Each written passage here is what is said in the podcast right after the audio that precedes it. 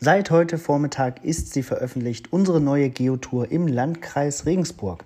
Sie heißt Entdecke deinen Landkreis und sie umfasst fünf Geocaches, darunter drei Tradis und zwei Multis. Ein Nachtcache ist auch dabei. Und wenn man alle fünf absolviert hat, kann man sich im Landratsamt Regensburg zu den entsprechenden Ausführungszeiten noch eine kleine Belohnung abholen und zwar eine Woodcoin mit eigenem Tracking-Code. Das heißt, es ist ein Woody, der aber trackbar ist und ihr könnt selber die Seite dazu gestalten.